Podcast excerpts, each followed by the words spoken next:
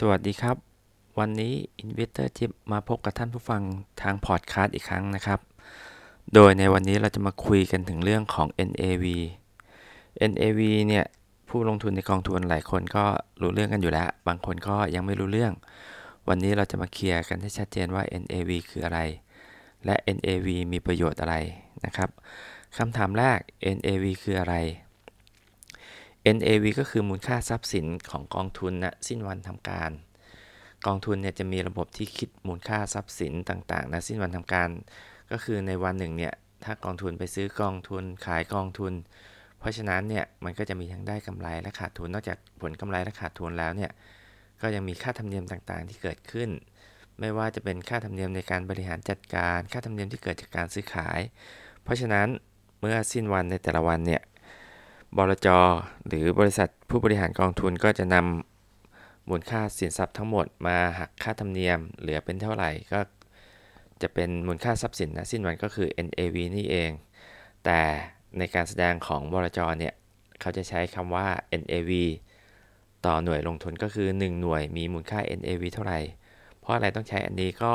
เพื่อประสบกับนักลงทุนนี่เองนะครับผม ก็ถ้าเราสังเกตดูเนี่ย เมื่อเราไปซื้อ กองทุนในวันแรกเนี่ยบลจก็พอสิ้นวันบลจจะนำเงินของเราไปคิดว่าเราได้หน่วยลงทุนเท่าไหร่ สมมติว่าวันนี้เรามาซื้อกองทุนด้วยเงิน 1,000 บาท แล้วบลจคำนวณแล้วว่า โอเค ได้ 10 หน่วย เพราะฉะนั้นเราก็จะถือกองทุนเนี่ยไว้ 10 หน่วย เมื่อเวลาผ่านไป 5 วัน 10 วัน เรามาเช็คผลการเงินงานของกองทุนอีกครั้งหนึ่งเราก็จะนำหน่วยที่เราถือเนี่ย มาคูณกับ NAV นะสิ้นวันที่เราจะคำนวณหา บางทีเนี่ยอาจจะเป็น 15 หน่วยก็คือมูลค่าก็เป็น 1,500ถ้ากับเราได้กำไรมาแล้ว 500 บาท บางคนคิดว่าอ๋อ NAV เนี่ยสามารถใช้ดูความถูก หรือความแพงของ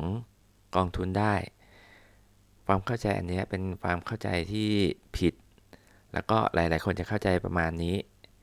จริง ๆ แล้วอย่างที่บอกว่า NAV ก็คือมูลค่าทรัพย์สินของกองทุนแต่ไม่ได้บอกเลยว่ากองทุนถูกหรือแพง เพราะว่ากองทุนหลาย ๆ กองทุนเนี่ยถ้าเปิดมานาน ก็จะมีการสะสมผลกำไรเข้าไปใน NAV เรื่อย ๆ จะทำจนทำให้มีมูลค่าของ NAV เป็นร้อยบาท เราจะเห็นว่ากองทุนเนี่ยปัจจุบันเนี่ยมีมูลค่าเกินร้อยละ อย่างกองทุน SSB หรือ สินสมบูรณ์นะครับผมอันนี้ก็เกินร้อยไปแล้ว แต่กองทุนที่เปิดใหม่เปิดดำเนินการมา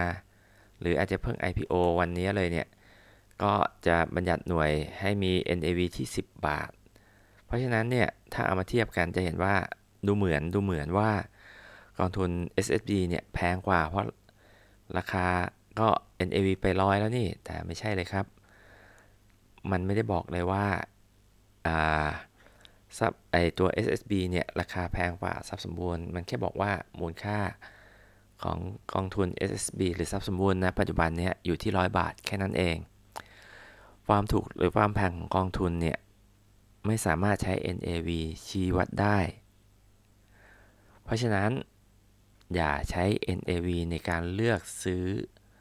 หรือขายกองทุนเด็ดขาดนะครับผม แล้วก็ ถ้าใช้ NAV ในการเลือกซื้อและขายกองทุนไม่ได้เนี่ย เราจะเลือกซื้อและขายกองทุนจากอะไร ก็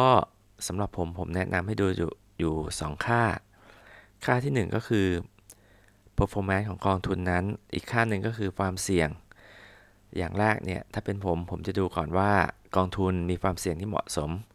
กับระยะเวลาที่ผมต้องการลงทุนหรือเปล่า อีกอันหนึ่งก็คือ performance ของกองทุนเนี่ย การดู performance เนี่ย คงไม่ได้ดูที่ตัว performance อย่างเดียวเราจะมีตัว indicator ชี้วัด เพื่อจะดูว่ากองทุนนั้นเนี่ยทำ performance ได้ดีกว่า indicator หรือเปล่า สมมติว่ากองทุนที่ผมลงทุนเนี่ยลงทุนอยู่ในเซ็ต50 มันก็จะมีตัว indicator ที่เรียกว่า set 50 total return index ถ้าจะเลือกกองทุนก็ควรจะเลือกกองทุนที่มีค่า performance ในการปฏิบัติงานเนี่ยสูงกว่า set 50 total return index นะครับผม คำถามสุดท้าย NAV จะหาดูได้จากที่ไหน ที่แรกที่เราจะหาดูมูลค่าของ NAV แต่ละกองทุนก็คือ เว็บไซต์ของบลจ โดยบลจ แต่ละบลจ เนี่ย จะประกาศมูลค่า NAV ของกองทุนตัวเองเนี่ย ทุกสิ้นวันทำการ นอกจากเว็บไซต์ของบลจ แล้วก็ยังมีอีกที่หนึ่งที่นี้จะเป็นที่ที่ผมใช้เป็นประจำแล้วก็ใช้บ่อยที่สุดก็ เว็บไซต์ Morningstar Thailand ในเว็บไซต์ Morningstar Thailand เนี่ย จะมีเครื่องมือที่สำคัญสำคัญกับผู้ลงทุนอยู่หลายเครื่องมือ ตัววันนี้เรามาคุยกัน NAV นอกจากในตัว NAV แล้วเนี่ย ใน Morningstar Thailand ยังมีอีกค่าหนึ่งก็คือการเปลี่ยนแปลงของ NAV ในแต่ละวัน ก็วันนี้เราคุยกันเรื่อง NAV แค่นี้ก่อน วันหลังผมจะมาแนะนำวิธีการเลือกกองทุนที่เหมาะสม กับเราอีกทีนะครับผม ครับผม สวัสดีครับ